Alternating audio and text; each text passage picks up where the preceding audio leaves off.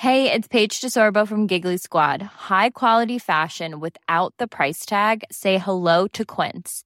I'm snagging high-end essentials like cozy cashmere sweaters, sleek leather jackets, fine jewelry, and so much more. With Quince being 50 to 80% less than similar brands. And they partner with factories that prioritize safe, ethical, and responsible manufacturing. I love that. Luxury quality within reach. Go to quince.com slash style to get free shipping and 365 day returns on your next order. Quince.com slash style. Hey, I'm Ryan Reynolds. Recently, I asked Mint Mobile's legal team if big wireless companies are allowed to raise prices due to inflation. They said yes. And then when I asked if raising prices technically violates those onerous two year contracts, they said, What the f are you talking about, you insane Hollywood ass? So to recap, we're cutting the price of Mint Unlimited from $30 a month to just $15 a month. Give it a try at mintmobile.com slash switch. $45 up front for three months plus taxes and fees. Promo for new customers for limited time. Unlimited more than 40 gigabytes per month. Slows. Full terms at mintmobile.com. Welcome to Up to 90. Hello, everybody. Hello, everybody. Up to 90.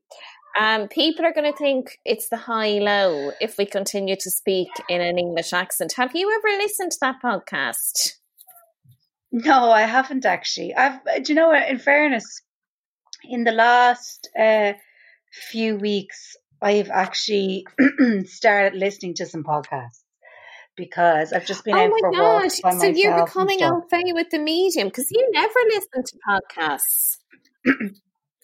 I didn't, but to be honest, like it was just because my commute uh, wasn't suitable for listening to podcasts, and then No. um, It was a it was the power of love commute yeah, power, power of love. So um, I on just your really, scooter. So didn't you? I just didn't really get the opportunity because I think back to it now, the madness of it all. Say like, so we were going into town once a week to do the podcast, and then she you were gigging however many nights a week, and then you're doing like you know Oh, fucking cleaning the gaff and getting shit for ready for school tomorrow. And I honestly think that, um, don't get me wrong, I wish it was all over and all the rest of it. But I honestly think I was fucking exhausted. I think that's why for the first few months, I I didn't give a shit about lockdown because I was just like, thanks be to Jesus. Honestly, I know. Well, listen, I think it definitely, and again, you know, I'll I'll preface this obviously with the caveat, like so sad. It's like been a terrible time for people, all the rest, but it's definitely given us a bit of a break. oh, totally. Like, just I mean, do you remember the days when we would just be schlepping in to that studio, like to record the podcast? I mean, now it is sad because I have forgotten what you look like. It's always very strange at the Zoom parties when I see your face. It's really odd. I know it is strange, but then at the same time, we would have spent so much time on the phone together, and I, it never felt any different when I was in, like, we were talking in person. So for me, obviously, I'd much prefer to us to for us to be face to face, but I don't feel like anything is lost. If anything, I'd say we're probably more open in this way, if that makes sense. Does it?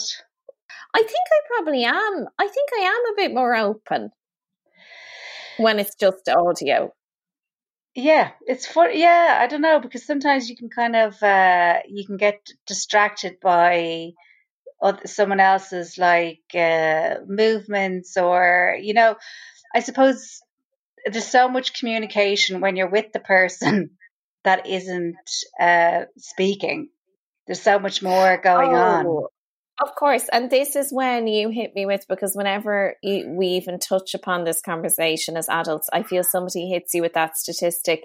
80% of communication is nonverbal. You're like, I get it, I do. But it's true. I think because I'm not making eye contact with you, it's just so much easier to spill my guts. Okay, yeah, yeah, because I probably would have been sitting there staring Vaping. into your vaping while staring into your fucking soul. 90, up to 90, up to 90 with Emma and Julie. Oh, yeah. No, do you know what it is? It's just when that curl, when I can sense you're starting to smile, that's what throws me off. Oh yeah. I'm done. I'm done. But no, I think I think definitely uh, I'm much more into bearing the soul um, since lockdown started. I think a lot of that is due to do with the fact that we're not. Maybe it's because as well you're at home, you're more comfortable. Like I always feel in a studio, the walls have ears, and they Yeah. do because it's a studio. It's a There podcast. was- Like the walls literally do have ears. Well, there was a lot of time going into the studio in the dead of night, trying to open those fucking locks, Oh, and the us, locks. My us- us whispering for some reason. Like we've already gone through. How many doors would we have to have gone through? Like five. We've opened Yeah. several locks. It's like fucking Indiana Jones. This shit. And we finally get into the studio, but we're still whispering just in case. What I really find very funny, Emma, about our Indiana Jones, as you say, ventures into Headstuff Studios in the dead of night, the funniest part of it all, like with the locks, is that no matter how long we spend struggling with the locks, we still get an email the next day from poor, long suffering Patty to say that the door had been left wide open and we just need to lock the door because all the podcast equipment is in the studio. Now, Patty, we do get it. We do get that the equipment is in the studio. We do get that we're supposed to lock the doors, but come 10 o'clock at night, we really, I just, there are very We're little done. given. We've been We're up done. since we've been up since six. You're Never- saying things like this fucking scooter. I'm talking about like, how am I going to get pregnant? Like, this is my ovulation day, and I was in here recording a bloody podcast. Like, the mood isn't high, spirits aren't high, and sometimes we do leave that door swinging because we just want to see what's going to happen. They're lucky we didn't fucking torch the place. Come on, we'll just do an insurance job. We're bound to get a part of the push. That's probably I what they wanted us to what- fucking do. That's why they kept giving us the keys. Because they were like, look, these Well, folks are I- bound to leave the place wide open. This is the only way we're Oh, going to make a bit of cash out of them. It's kind of like I used to leave my Cinquecento unlocked when I lived in North Cork City because I was just like, please, can someone steal it? I just, Oh, I don't want to have to deal do. with it. That's why the head stuff boys, they're kind of leaving, you know, they're leaving the jerry can by the door, box of matches, and loads of keys. And they're like, look, one of these days they're going to say, fuck the keys and just go for the jerry can. But we never did it. We never succumbed to your little trap, Patty No. and Alan. if they are your if they are your real names. What I was going to say, you know, the way I said I'd, I'd been listening to podcasts, and I listened to one uh, recently, and I must have been premenstrual or something, but I actually got a little bit angry with a beloved Irish household name, personality, celebrity. Oh, it's not like you, you to get that? angry, Emma. Um, No, I'll tell, tell you. me, I'll tell you what going to name happened. this person? Yeah. Of course. Um, now, you see, maybe this is on me. Maybe this is a gendered thing. As I said, maybe I was premenstrual, but I got quite annoyed. Like, not overly annoyed, but I was a bit just like, mm, handy, handy for you, wasn't it, love? So anyway, I'm listening to um, Keith Walsh's new podcast, and um, he's interviewing Baz Ashmawy because I was like, oh, I'm going to give this a listen to people that I like. You know, I'm like, this will probably be entertaining. This will probably be fun, which it was. And uh, they're both very like comfortable chatting to each other, whatever. But what pissed me off was Baz was talking about kind of after he had left um RTE radio. Do you remember he was doing the stint with Lucy Kennedy for a while after Gerry Ryan passed away? And the two oh, of them I forgot that. Yeah. Yeah. and the two of them were doing that for a while and then that I was really like Casey. Oh yeah, I mean everyone loves Lucy. She's great. Yeah. and um, so he kind of left uh, RTE, and it wasn't really under great circumstances.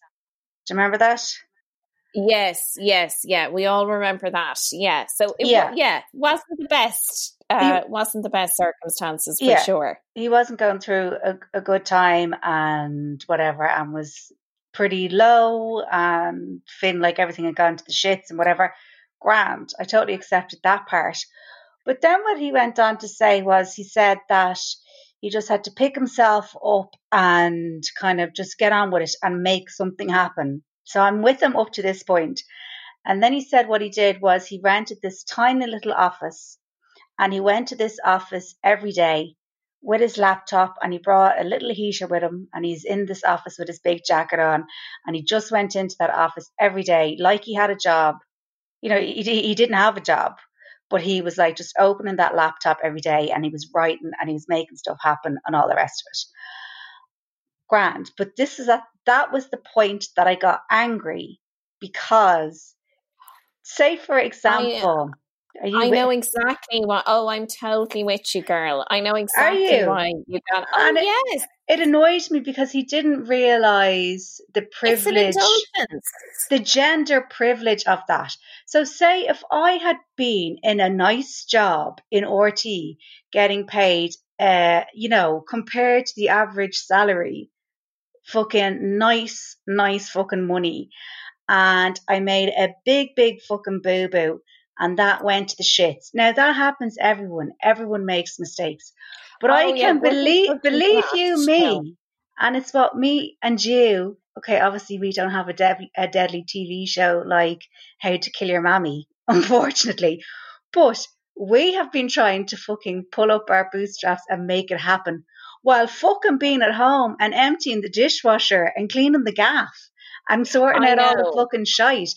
And it was like the thing that annoyed me as well, and I'm sure it's just because he's slagging whatever, and I'm sure it's because of his premenstrual, but never once did this fucker thank his wife and say, Well, do you know what? I wouldn't have been able to do that without her taking care of all the shit at home. Yeah, because somebody has to. Like, I mean, that's the problem is that, like, I think the whole making it happen thing, like, generally, if you're the person at home looking after the kids, like, you kind of have to make it happen, you know, in the dead of night. Like, that's why you're going Yeah. into a podcast studio at 9 p.m. You're saying, hey, Julie, can I record the podcast at nine? Yeah. You're like, oh, But if you're okay. as well, I mean, if you're part, making it happen, it's it's not uh, like I mean, it is a luxury to get up in the morning and say, "I'm going to make this happen between the hours of nine and five. Like nobody wants to be making it happen in a podcast studio at 10 p.m. with your scooter in one hand and a bunch of jail keys in the other. Like, don't, and don't get me wrong, like Uh, you know, like especially if you're in a partnership with somebody and you have kids, like and like you, you're able, and it's like a vice versa give and take thing. You're able to go out and do the podcast and do the bits that you want to do because the other person then is picking up the slack, and then vice versa, you do that for them. So this kind of lone wolf thing of like he has, he's like at this stage he has a wife and he has four children. I know, And he It's- had well, the luxury of being able to, like, I just had to get out of the house and go to my little office every day. I was Well, like, fucking handy out for you. Now, don't get me wrong. Oh. I like him. I think he's very charismatic. I, th- I think he's very funny. It was a nice listen.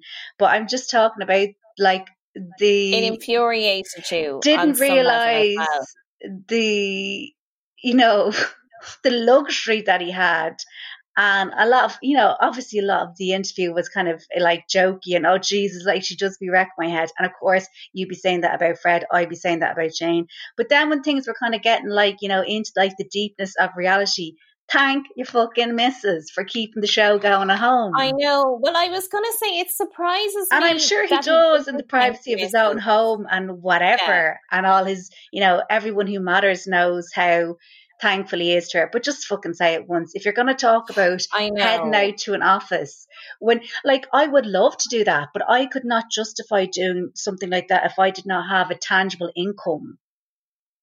to I back up It is- renting out that office. You know yourself, like you'd only rent out an office if you were like, well, I'm going to be defo getting X amount of money from this, so I can, you know, I can Well, get the office. and of it- yeah. I mean, that in and of itself is, you know, a bit of an indulgence. Let's face it. But I do Mm. think it does surprise me that he, he, it does surprise me that he, he didn't thank the missus. I mean, he is all, you know, I'm sure, as you say, that maybe he I, I, I don't think he did. privacy of his own home.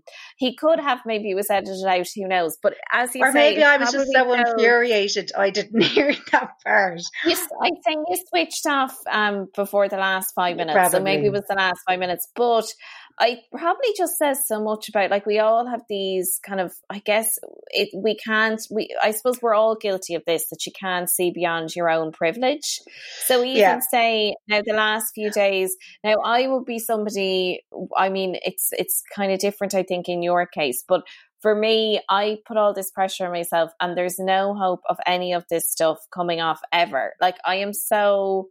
In terms of the comedy Ah, ladder now. I am at the bottom.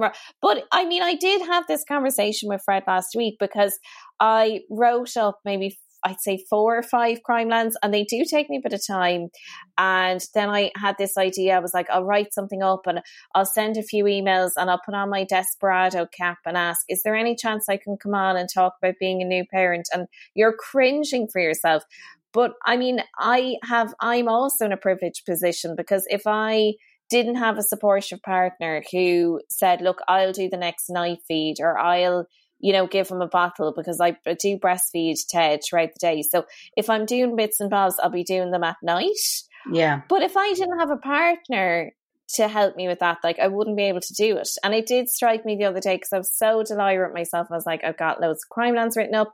I sent off a few desperado emails, um, friend requests still pending. Didn't get responses to the desperado emails as of yet. You probably know me from my Instagram, where I don't mean to brag, but I do have five point four thousand followers. Um, but yeah, so like I probably need to check my own privilege. But it No, does but sorry. quite cross because No, somebody that privilege that no. going up. It is a bit Mark Wahlberg. I know it is our reference point when it comes to men and you know their I suppose I suppose their um, approach to family time. But it is that buzz of oh yeah, then I have family time between five a.m. and six a.m. And Baz is all about the family. We get that. He's mad about the kids. He seems to be an amazing dad. All the rest. But as you say, especially somebody like yourself who has the three kids and the job and the scooter, and it's just juggle, juggle, juggle. I mean, uh, this is why we've been meeting up in car parks for years to record a podcast at all times Yeah. of night because we've just been trying to make it work despite our commitments. So Well, I to be suppose as well- facilitated in that way yeah. is pretty amazing. And you'd want to be given a shout out to the person who allowed you to do that because that's Yeah. what it is. It is somebody else in your life allowing you to do that. Like if I said to Fred, I'm going to go off to my rented office um, for the day and here's Ted. I know. I mean, my God, like I like, and I'm not saying like if I really wanted to do that, it's regardless of gender. You know, you'd like to think your partner could facilitate that, but I mean, wow, you'd have to be grateful to that person, and you would have to be like giving that person shout outs left, right, and center, and you'd have to acknowledge I couldn't have done it without that person.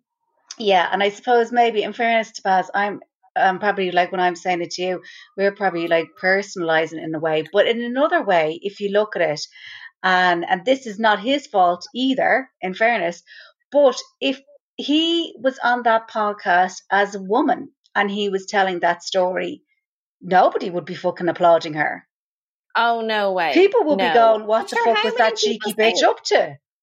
But They're they'd like, "Sorry, she got she got she's off Where the road." kids? She's lost her job and now she's going out to pursue her dream at expense while her husband Yeah. is at home with the four children.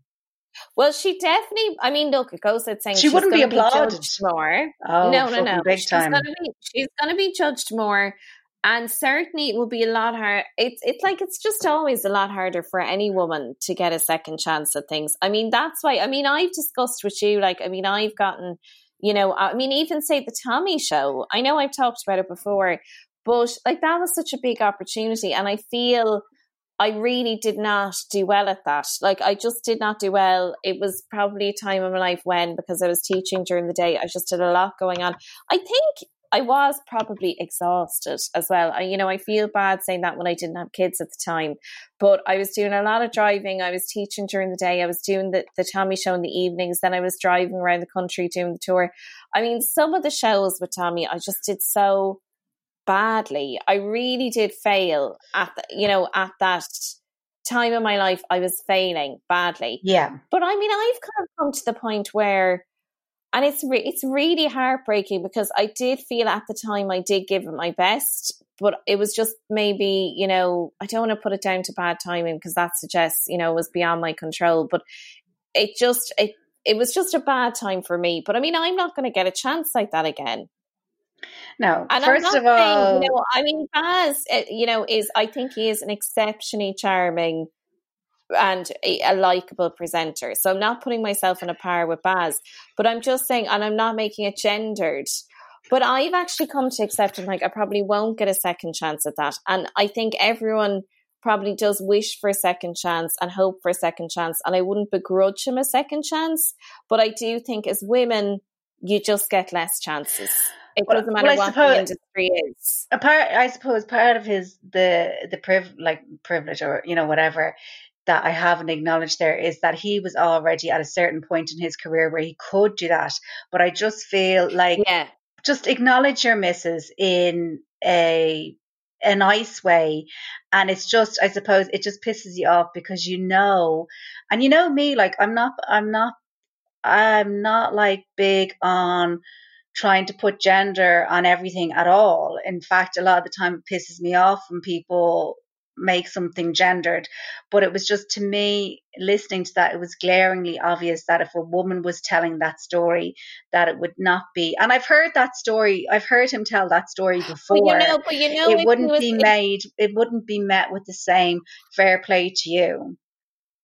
Well, it would definitely, it would 100% be coloured in a different way. And I can tell you this much if a woman was telling that story and had a few kids at home, they would 100% be asked by the interviewer, and what about the kids? Like, you know, was your partner helping with the kids? Yes, like, you know, of course. be asked about the kids. You, you, of course, that you would have been asked how exactly. You see, like, so I suppose my issue isn't with Baz, really. My issue is with society because he would not be asked and how did he, he juggle childcare how did he juggle home home life while he was doing all of this yeah he and would I'm never not, be know, asked that and of course he was no. you know he was in a position he was well on in his career and you know people loved him still love him will continue to love him but on another note like you were not terrible on the Tommy show. You don't just get like one chance to do one thing and then that's it. That's not how it works. Well, I mean, I, I think we all know, you know that's not how it works. It, I was, and well, no, but I'm just saying that I'm. I think the second, ch- the t- I think the whole second chance thing is a sense. Not that it's a sensitive subject for me, but I find it particularly like emotive because I just often, even during lockdown, and I guess you're trying to throw so much stuff at the wall and hope that it sticks. So you're sending emails and you're coming up with ideas and proposals, and everyone's like, sorry, who are you again?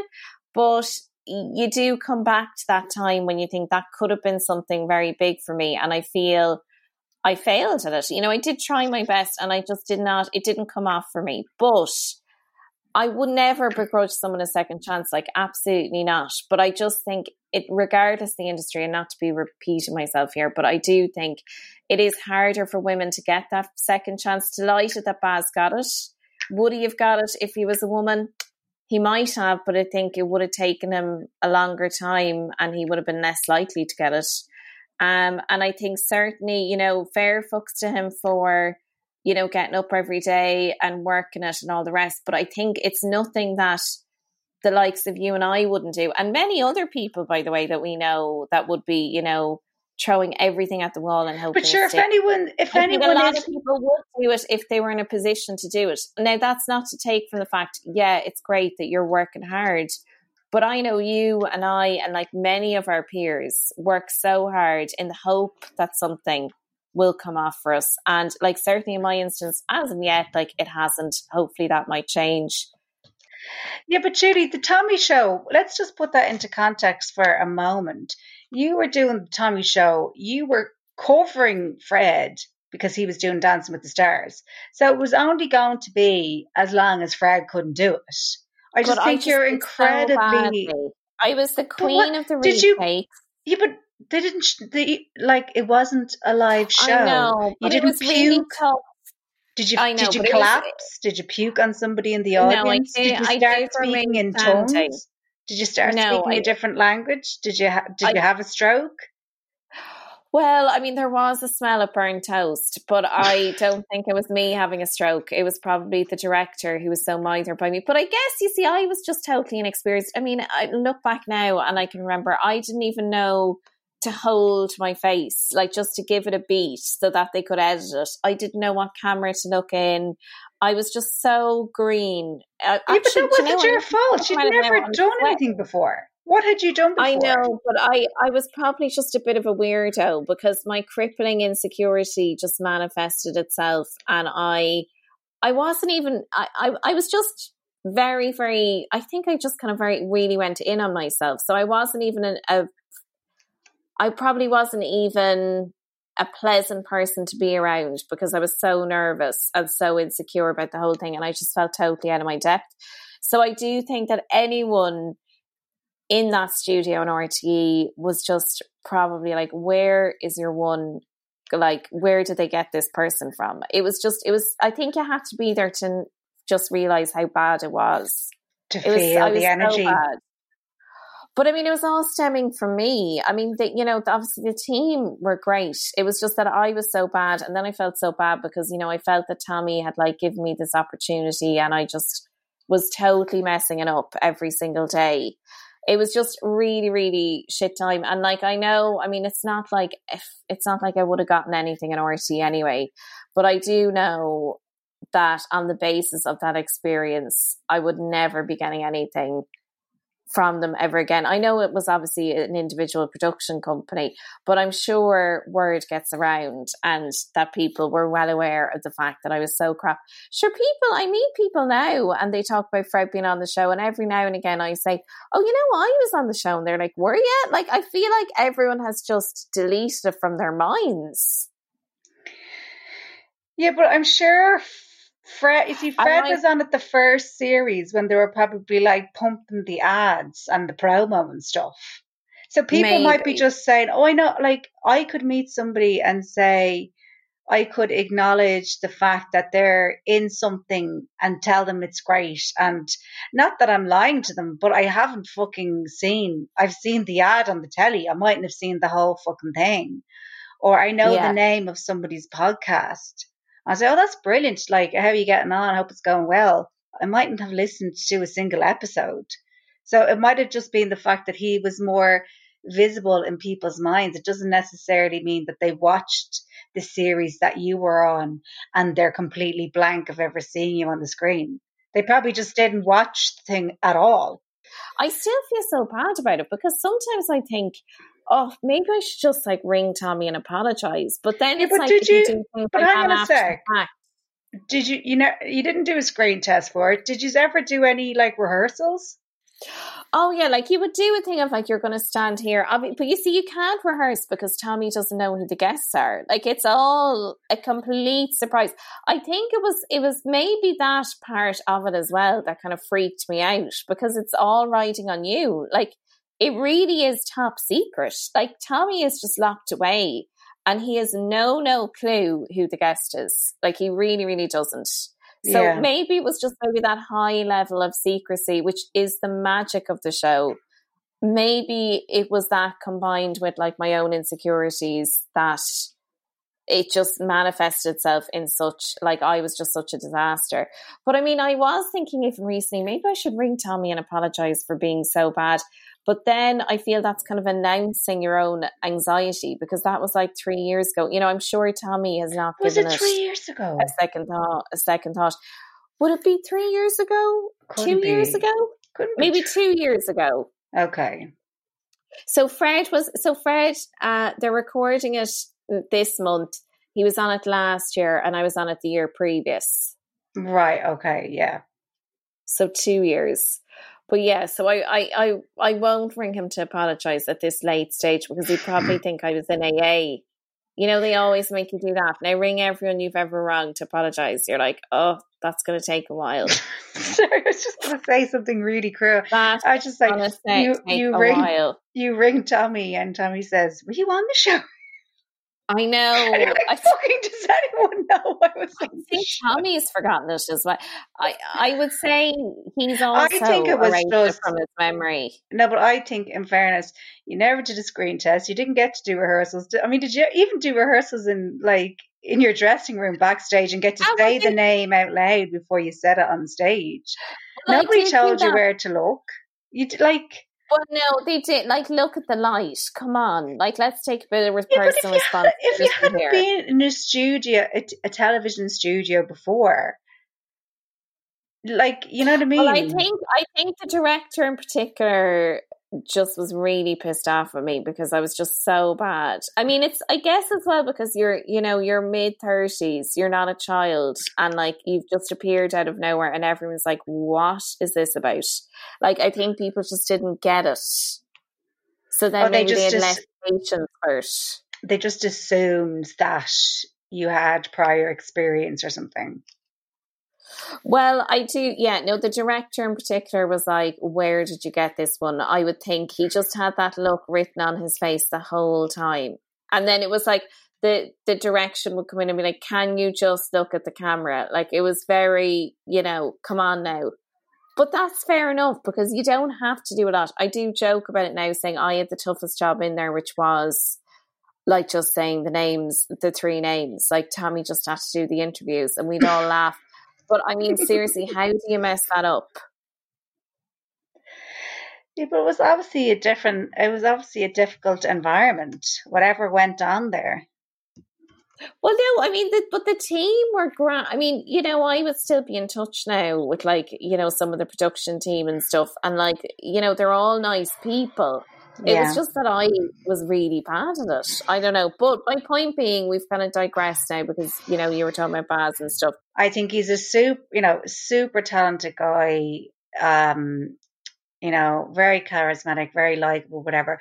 But I suppose it just when I was listening to it, I just thought, hmm, I wonder what It's this. harder for women, I think. Yeah, I was just like, I wonder what this.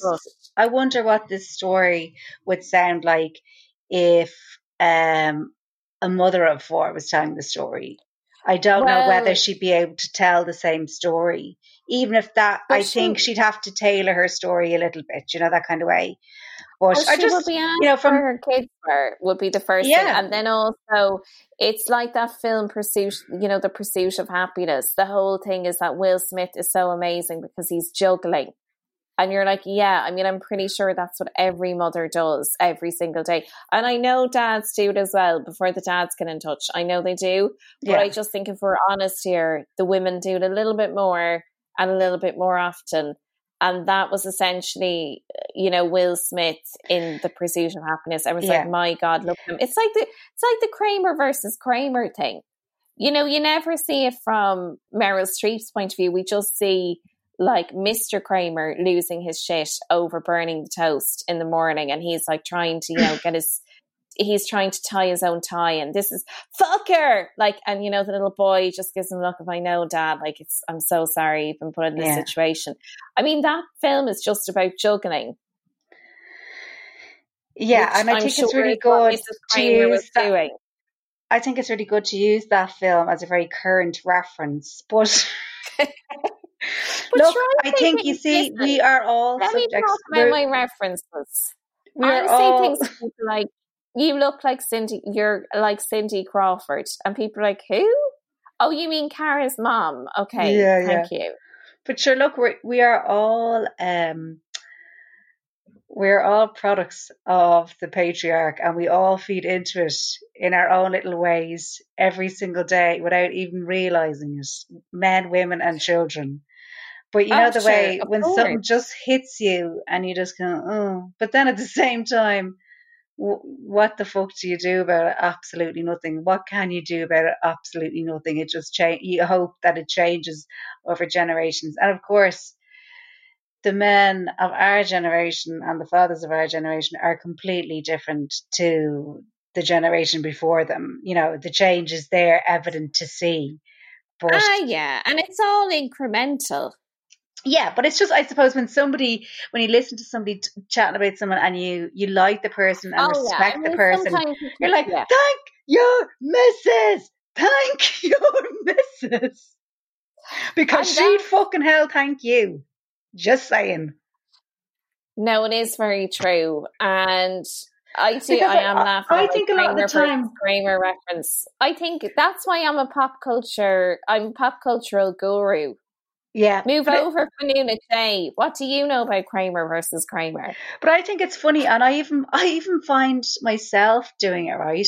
So like say um say if I have to go out and do something for work, like that say is not my nine to five, but I go out and do something for work, right?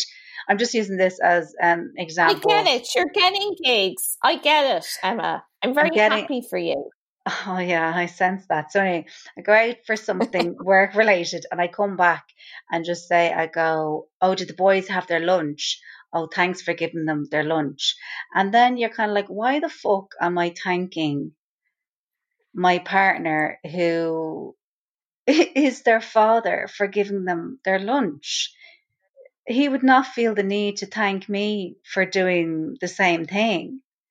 You know, so I'm, oh, I know. I'm feeding yeah. into, and like, you know, like, I don't mind saying, like, Shane fucking cooks the dinner every night and all, like, you know what I mean? Whatever. It's not like I'm at home here, like, little housey fucking tied to the sink by any stretch. But I'm just like, I'm feeding into that thing. I'm like, why the fuck am I thanking? You know what I mean? Like, why the fuck well, am I thanking him for shit that saying, I, like, what? I know. Well, when you were saying about us all feeding into the patriarch, my immediate thought went to how I praise Fred uh, when it comes to the housework. That was my immediate thought as well. So, mm. I mean, mm. for example, today now I had a couple of bits and bobs that I wanted to get done, and I was like, look, would you mind taking them? And I was like, oh, thanks so much for doing X, Y, and Z. If you want to see like eh, more of a behavior. It's easier to praise it when it's done than to just chastise someone for not doing it. So rather than saying, Why didn't you do the bins today? You might say, Oh, thanks so much for doing the bins. And then they will be done again because people do respond better to praise. Like that's just what I always think. If you want to see somebody do something more, just praise them when they do it and they tend to do it more. That's my thinking. Yeah, I suppose, but like uh, you know, sure, obviously the other side well, of it is subliminal. It's not something I'm necessarily doing in a conscious way, but exactly. but it's probably, probably that thing of it. you're say you come into the kitchen and Fred's empty the dishwasher. Oh, th- oh, did you empty the dishwasher? Thanks a mil. Why the fuck are you thanking him for emptying the dishwasher? Is he coming well, in and because, thanking you? It's because, but you know what? It's because we are of that generation whereby like the dads weren't necessarily doing the dishwasher. Now yeah. my dad would would have like my dad would have done a lot of housework. Say now if my mom wasn't home or whatever, dad would like you know take care of the house and all that kind of crack. But like with mixed results, because even the last time I saw dad, it was like maybe 4 p.m. in the day. And he informed me, This is when I used to put you to bed when you were in primary school. I was like, It's 4 p.m. in the day. Like, come on. We all had a good laugh. But I guess it's just, you know, we're. But so I don't know how much housework dad was actually doing if he was putting me to bed at 4 p.m. in the day. But we are of that generation where it wasn't a given. But whereas yes. now, like say Ted, it should like, be a given. I'm sure yeah. With, yeah. So like say Shane now does the dinners, like Fred, you know, would do a few dinners. So Ted's gonna like, okay, it's totally normal to do a dinner. It's totally normal for me to empty a dishwasher because I know, like with my previous partners as well, mm, they and you know, I would say the vast majority of them, their mothers would not have necessarily instilled in them. You need to be as much of a homemaker as your partner. Yeah. That was not something that, like, their mothers, I think virtually all of them were like stay at home moms. The moms did the dinner, they did the cleaning they did the housework and yeah. Yeah. everything to do with the house and childcare was their job, and yeah, yeah. Oh no, So, I like, suppose that's know- probably I mean, why it is. It's kind of the Well, that I know that's why that's why I the Yeah. reason I pay, pr- praise Fred is because I want him to do it more, and it does. But in saying that, I will praise Fred for doing something, and I will get annoyed if somebody says, "Oh, isn't he great?" about Fred. You know, if somebody course, says, "Oh." yeah. He's done the dinner, isn't he great? Why is he great? So it annoys me when other people would praise Fred, but yet I do it myself. So we are part of the problem. But this, yeah, I know this is it. Like, or yeah, people asking you, "Oh, is Shane babysitting the kids?" Um, no, he's actually with his children. He doesn't babysit. Like, it's just. Oh, well, that's a massive pet peeve. Yeah. And I've had people say that to me in comedy, being hundred percent serious. And I've had people say to me about things. Um, so and so asked about you doing whatever gig, or you know whatever, but um, I told him like that you have the kids and everything, so you pro- that probably wouldn't be a runner for you. I know they're so considerate like that. Are I mean, we're so lucky to surround ourselves with all these considerate men. I know, but anyway, Even give give Keith's podcast a, a listen. As I say, I do like Baz, like the podcast. It was a little listen. Maybe I just helped me get out some pre-menstrual tension that I needed to get Oh, out of my like, body. yeah, But that, but I mean, I think you know, I will be on the exact same page with you in terms of how, like, you with this guttural reaction to this. I think a lot of people would, and the whole point of the podcast is that we're honest about things and our opinions. As you know, Up to 90 is part of the podcast network that is Headstuff, which has a plethora of fantastic podcasts to choose from. Every week, we're going to promote one podcast that we think you might like to check out. This week, it's Behavioral Vaccine. Hi, I'm Kate. And I'm Pádraig, and we host the Behavioural Vaccine Podcast. We're behavioural scientists who met through improv comedy. And so each week we bring the two things together to explore how behavioural science can be applied, but in a fun way. There's a little bit of research, There's a good bit of messing. and there's loads of practical tips on everything from how to save money to how to maintain your friendships. Think about this like a behavioural vaccine to get you through winter 2020. Go on, sure, give us a listen.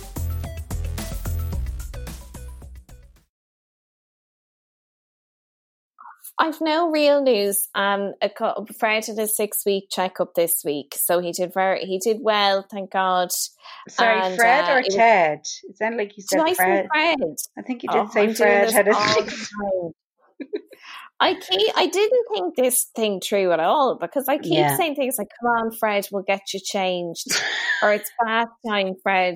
And as for the "Aren't you gorgeous?" and Fred's like, "Thanks, Janie, thanks a mil." I mean, it just goes on and on. But um, Ted had Yes. a six week checkup, but Ah, hi- but nice. hilariously, I'm sure people have been stung for this before. That you go in and next thing, it was a case of get up there now and I'll have a look at your episiotomy. Now, I had completely forgotten that that was going to be checked. So I just cannot remember the last time I had showered. And you're jumping up there, and I'd say she could just tell from my reaction that I had not seen this coming. And there is something about Ted just looking up at you, and you're just looking at Ted saying, Ted, I don't want you to see this. Scene of the Please. crime. Divert your gaze. Like, exactly. There's just yellow tape all over this area. You're like, please, just Ted, no. And he just locks eyes at you, and you you're you feel so judged. But anyways, that's all good. And totally stung for that. So that was my event of the week. And then we found out we had half planned to get married the first week of December, but we got a text and a call from the hotel to say that they're not going to be open. okay. So that is a sign from the universe. We're not getting married. I'm keeping it casual with Fred. Um, I just don't want to commit too soon. And we're just going to keep it free and easy for another while because I do think that is a sign. Just stay single for another while. okay. Yeah. Well, sure. Like, what's the rush? We'll see what's going to. Yes, this is it. Um, so that has been delayed, but sure, that's grand. I mean, we were only really saying, oh, we might just, you know, do the whole legal side of things. But Yeah. then it turned out our parents mightn't have even been able to come. So we were like, no, it's all getting a bit Okay. complicated now. Yeah. Yeah. I know what you mean. I was actually I was having I was having a think earlier on regarding the Halloweens of my youth and like favorite costumes, and I think my favorite was when I insisted as dressing from as Vivian from Pretty Woman. Oh, So I had like a blue, but instead of like a blue mini skirt, my mom made me wear like a blue maxi skirt, which I'm not quite sure was that Vivian's vibe. But so I had like a white kind of spaghetti top, crop top thing, and a blue maxi skirt. And then I was just going around telling everyone, like across Dingle, all the houses, you know, like the usual chit chat, what are you dressed as? And I was telling everyone I was Vivian from Pretty Woman. And it was just met with such confusion, but also because I had a flashback to the line that I kept repeating, which was the one line I knew from the film Off by Heart. So that line where she says, I haven't done drugs since I was 14, okay? you know, when he comes into the bathroom and he's like, okay, I don't want any drugs in my house. Okay, take your stuff and you go. And then it's like, she's like, what? I had strawberry seeds in my teeth. I'm flossing. You should look after your gums. Like that bit. Oh, God. And everyone's like, what the hell is wrong with this girl? So that was the line I kept repeating. I haven't And done drugs a- since I was 14 and going around my blue maxi skirt. What age were you when you dressed Well, up? I mean, I suppose when was Pretty Woman? Like 89? Maybe 7? Jesus Christ! 1990? Did you did you But see? it's just, you know, I don't know what was going on. What people were dressing us up as back in the day. Did you see my picture of my Halloween costume? I, did I see it somewhere? Were you dressed in like khaki in kind of an army outfit? Was it green? Judy, I've caught you out yet again. You see my stuff and you scroll past it. well, was it on was it on Twitter? Because I start to sweat when I go on Twitter. Here, I'm going to go on to your Twitter. Uh, hang on, I'm going to see. I think, Ah, but I'm weren't really you in slagging you. khaki? I like I'm going to see basically. Emma this- Doran. The story was that um my mom dressed me up as a soldier. Yes, this I did look at this. Can anyone tell me what my mother dressed me up as? So sorry, let me get this straight. So you you did look at this and you decided not to engage with it at all. I pro I I I You have know been how scared I am of Twitter. You have Twitter been yet again, Judy. Yet again. I'm looking to see who engaged. Well, no, I probably, to be fair, Well, I it was on- it was on on- at the time. It was on my Instagram and it was on my Facebook page. And you're at this crack before Ted was on Well, your I- tit now. Come on. Who you Well, now I haven't been on Facebook in about seven years, I would say at this point. But listen, I I'm I'm quite you. scared to engage online at the moment because anything I say seems to be the wrong thing, and then before I know it, I'm trending. No, I'm Twitter. I'm slagging you, but the most questionable thing about my outfit was that my mum put like blacked me up. Yeah, I mean, it is. There is a bit of a blackface vibe, but I, I do think like my brother did go on as Mr. T back in the day. So, like, I think I just think a lot of people were totally oblivious to just how offensive blackface Oh, was yeah, in the I eighties. know. Well, a girl actually You messaged me. Hang on, let me just find her message. It was so funny. She was talking about Well, uh, costumes back in the day, and she said, "Oh yeah."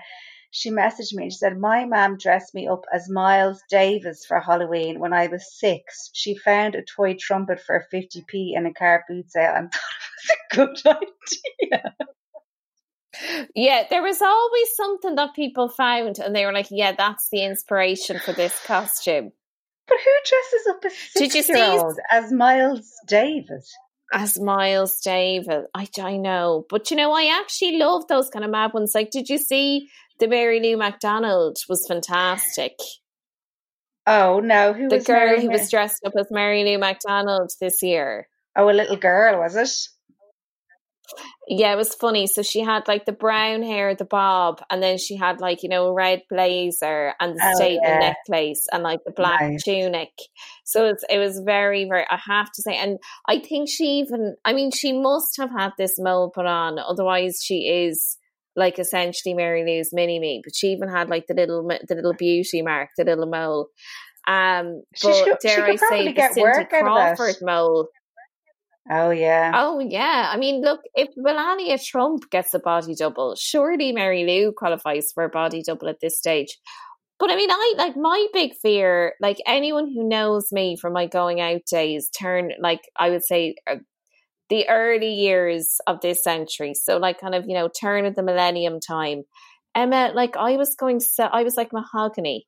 I was going so overboard with the fake tan. Like my biggest fear is that those photos are going to be unearthed and people will think I was actually trying to do blackface. Like it was so bad the tan. Like it was mahogany. Like Yeah. you think I'm joking, but it was dark. It was so so bad. I think you've. What do you see? I don't think there was many of me with the face wasn't an issue because I just stopped at the neck. Yes, I mean, yeah. I mean, I think never- that's when your mom was like, "That's enough." I think so. Yeah. as an adult, I was never really into the dress up as Halloween because I was always looking to sex it up. Like the only time I dressed up was that time. I think I said it on the extra episode that um, there used to be this thing called Helen Hannies, which was essentially like you would go there just to get the shift, and like every male just turned up in a white shirt and a black tie and said they were a reservoir dog. Like it was such bullshit. Meanwhile, I'd be fake, but meanwhile, I'd be fake tanning for weeks. So I would rock up in. I remember one year I went as it, Daisy Duke. Was it Daisy Duke, Jessica Simpson's character? Yeah, yeah, yeah, Do you remember she did the Dukes of Hazzard? yeah. So I dressed up as Daisy Duke and I like it was just an excuse for me to slut it up. Like I'm not Yeah. gonna lie. But um I'll actually give a sh- shout out um to P. Flannery who now owns the fish box, which is like our favourite takeaway in town. Had a lovely fish box last night. Thank you so much. Um and he did ask me, was I, did I come as a prostitute? And he wasn't actually joking. It was just the nature of the outfit because I just did everything out. I was like, listen, I'm getting the shift. Come hell or high water. So I just did everything han- hanging out. And he was like, Have you come as a prostitute? And I was like, No, as Daisy Duke. And he'd no idea what I was talking about. But I would say, first of all, there's nothing fishy about my box. Woohoo, thank you. I'm here all weekend. And also, it's a lovely takeaway, is the fish box. It's like, God, you know? Like, I'd, I've had my dinner, but I would love a fish and chips now.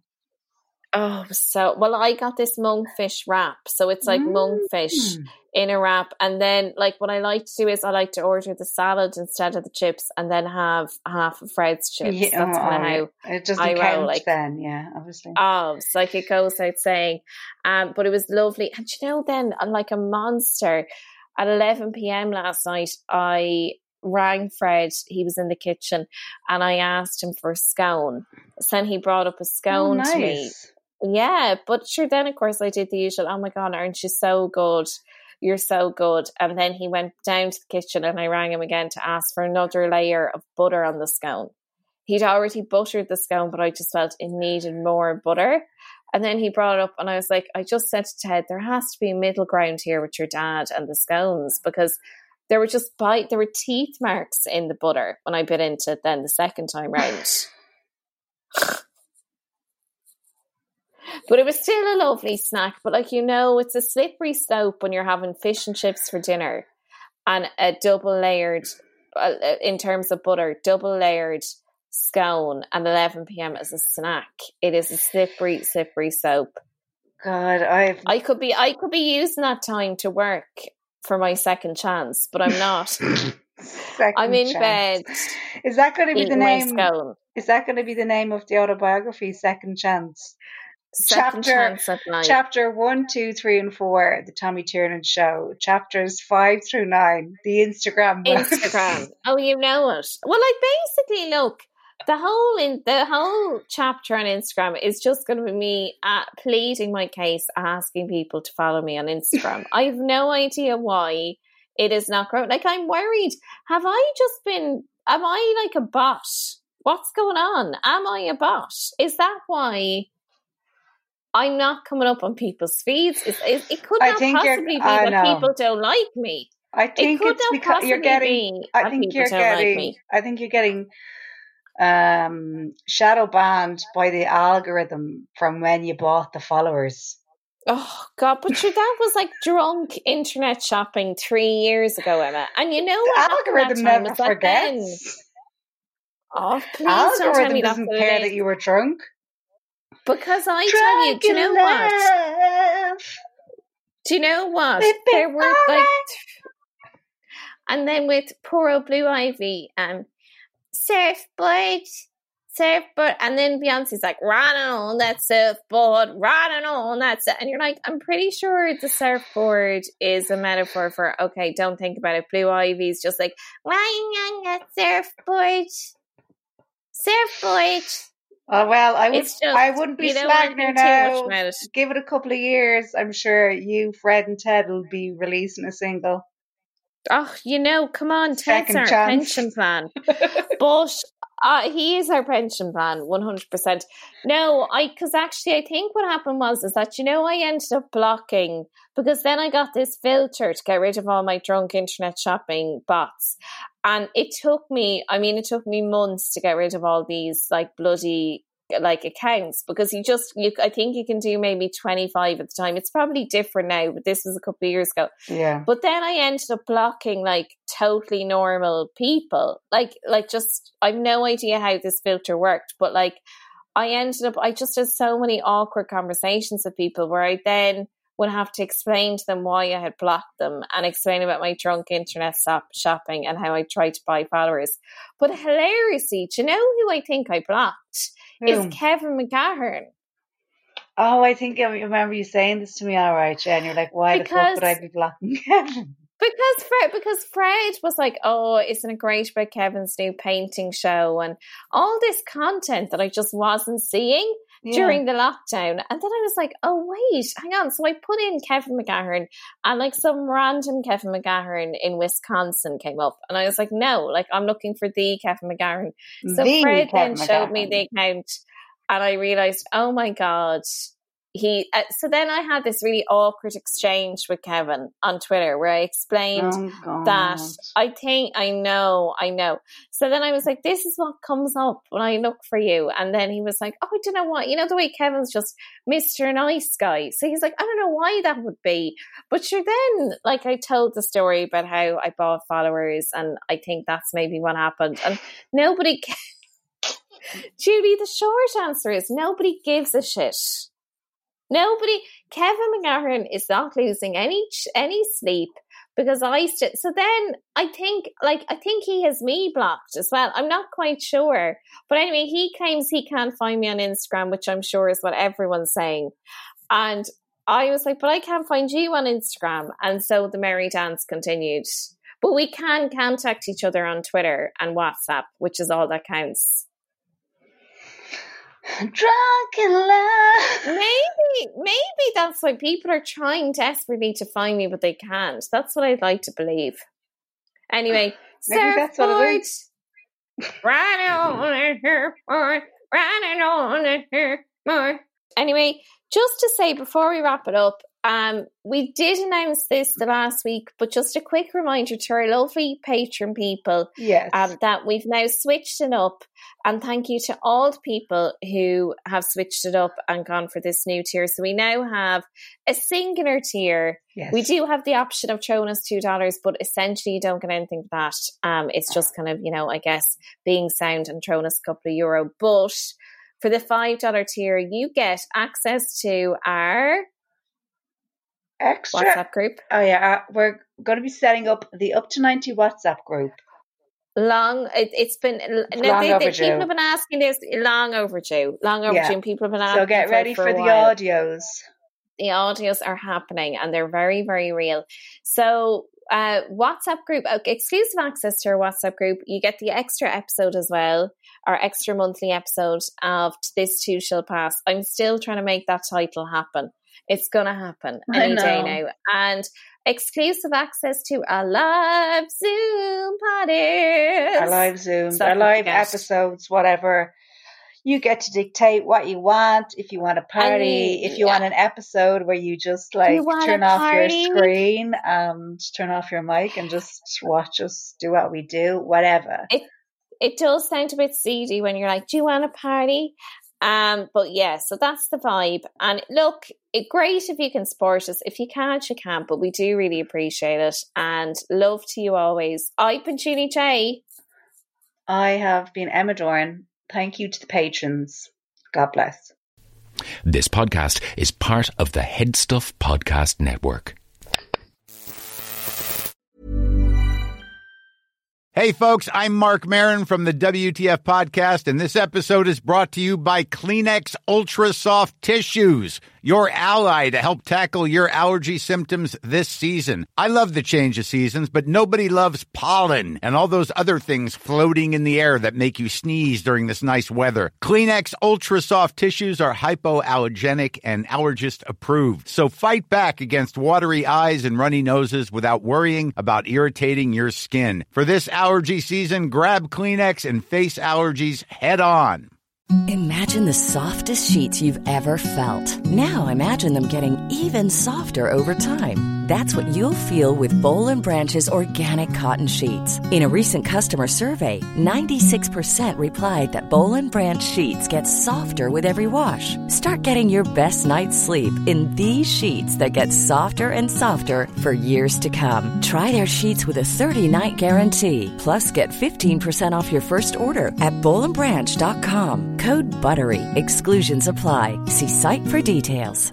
Hi, I'm Daniel, founder of Pretty Litter. Did you know cats tend to hide symptoms of sickness and pain? I learned this the hard way after losing my cat, Gingy. So I created Pretty Litter, a health monitoring litter that helps detect early signs of illness by changing colors, saving you money and potentially your cat's life. Pretty Litter is veterinarian developed, and it's the easiest way to keep tabs on your fur baby's health right at home. Go to prettylitter.com and use code ACAST for 20% off your first order and a free cat toy. Terms and conditions apply. See site for details.